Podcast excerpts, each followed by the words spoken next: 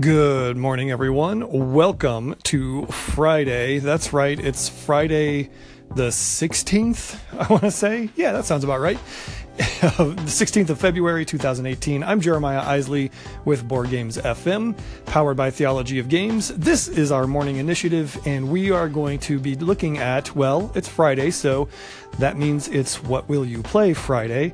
I'll be back with a segment about that and the games that I hope to get on the table. Some interesting stuff I've been looking at, so that'll be fun. Also, we're going to continue our two player conversation and I've got some games I'm going to bring up there in a segment.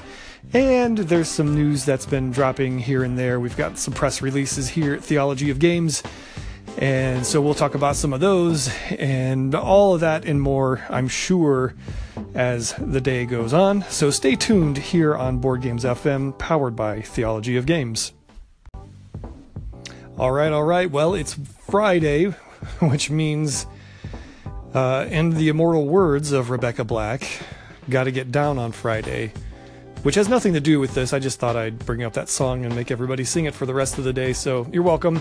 Uh, but it is, it's what will you play Friday, and that means we're going to talk about the upcoming weekend. Are you having a game night this weekend? What are you playing?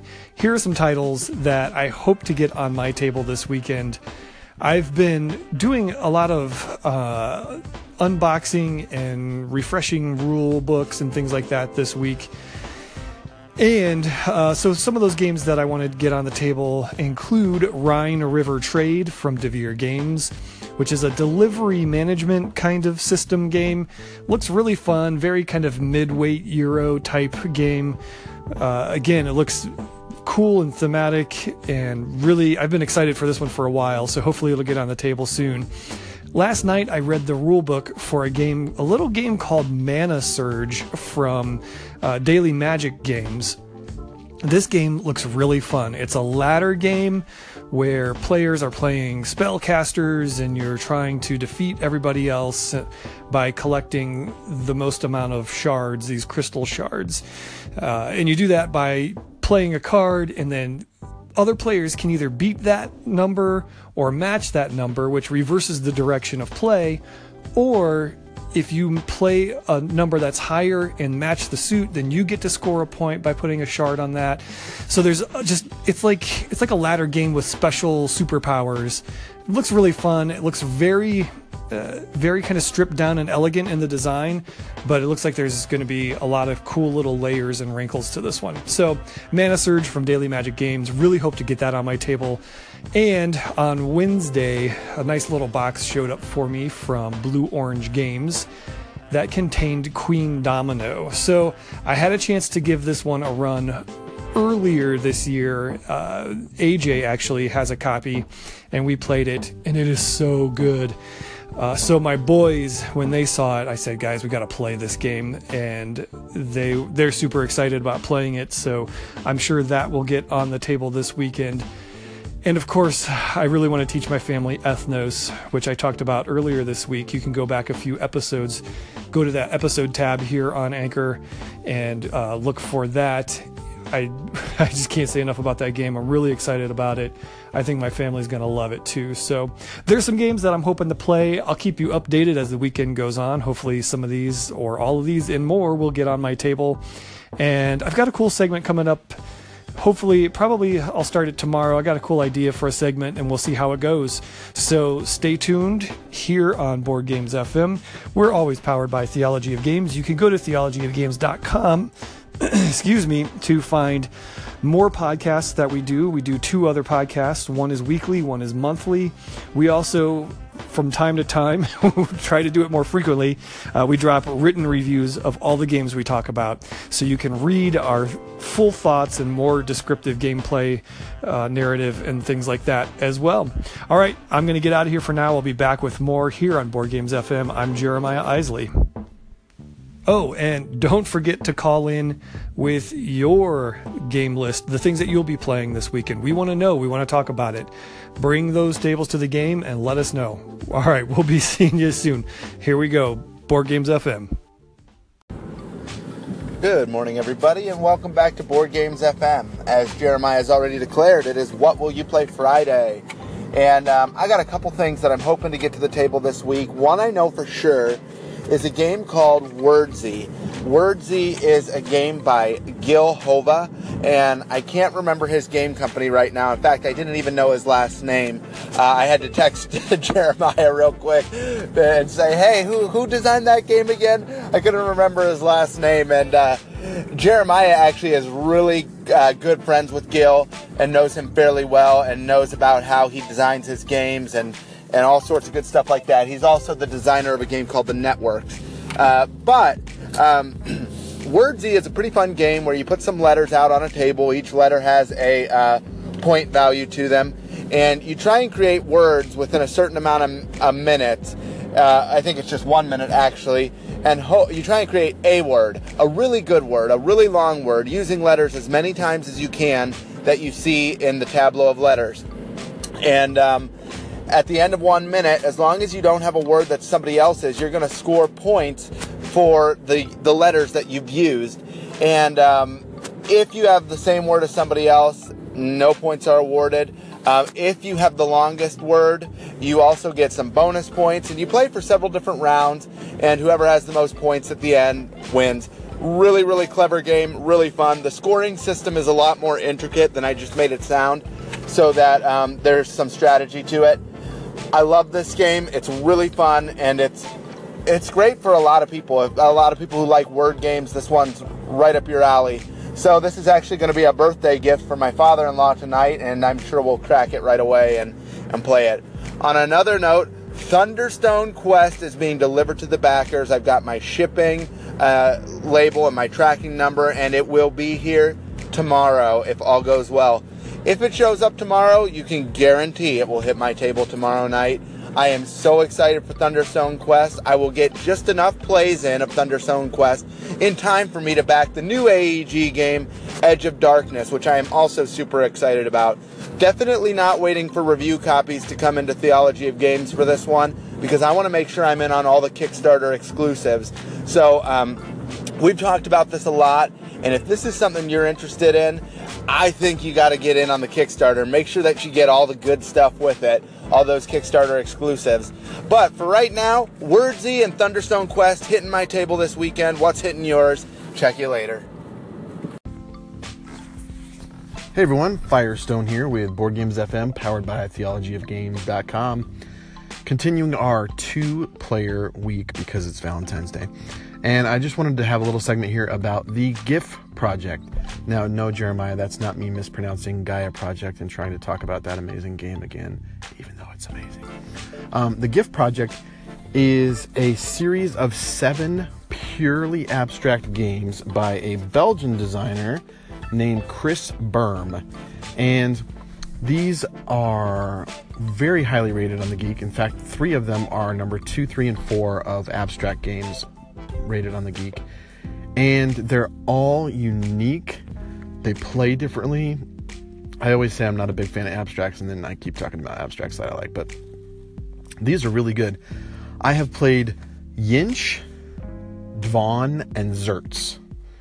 And yes, they all have weird names, and I'm not sure. I, I can't remember. I heard once what the um, where he got the names from, and I, I cannot remember. But the point is, it's it's kind of this project where he came out with these games and then you can add pieces to the to the base games and then game pieces from this one can cross over to another game.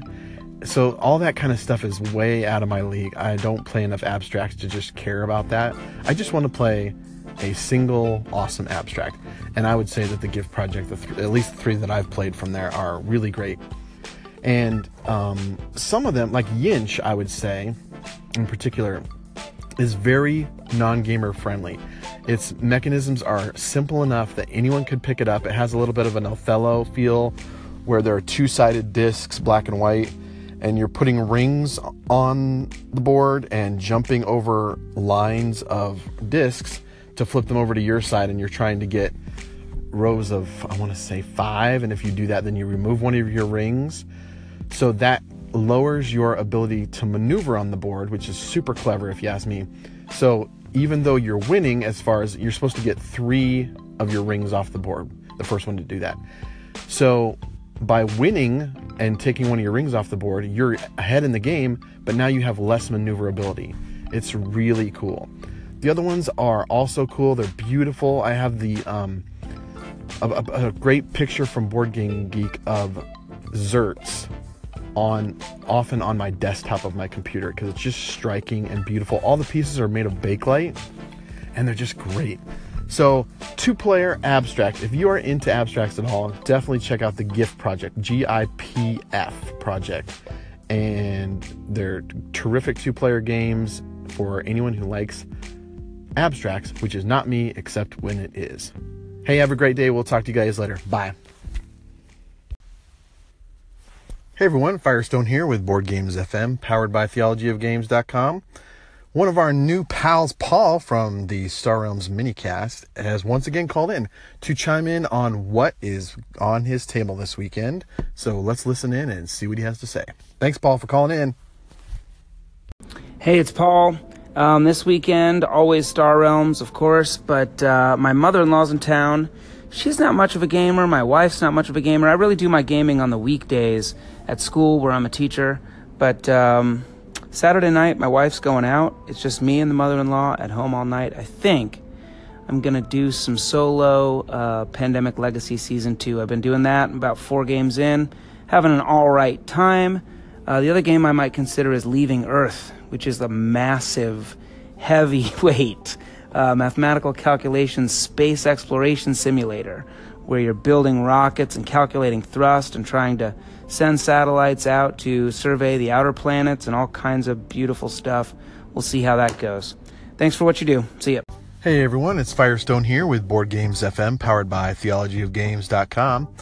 It is Friday, and I'm realizing I still haven't talked about what other game I played on game night. So, I played a game called First Class, and this is a game that flew mostly under the radar. Uh, I think it was published by Rio Grande Games. I'm not positive. I should look that up, but I apologize.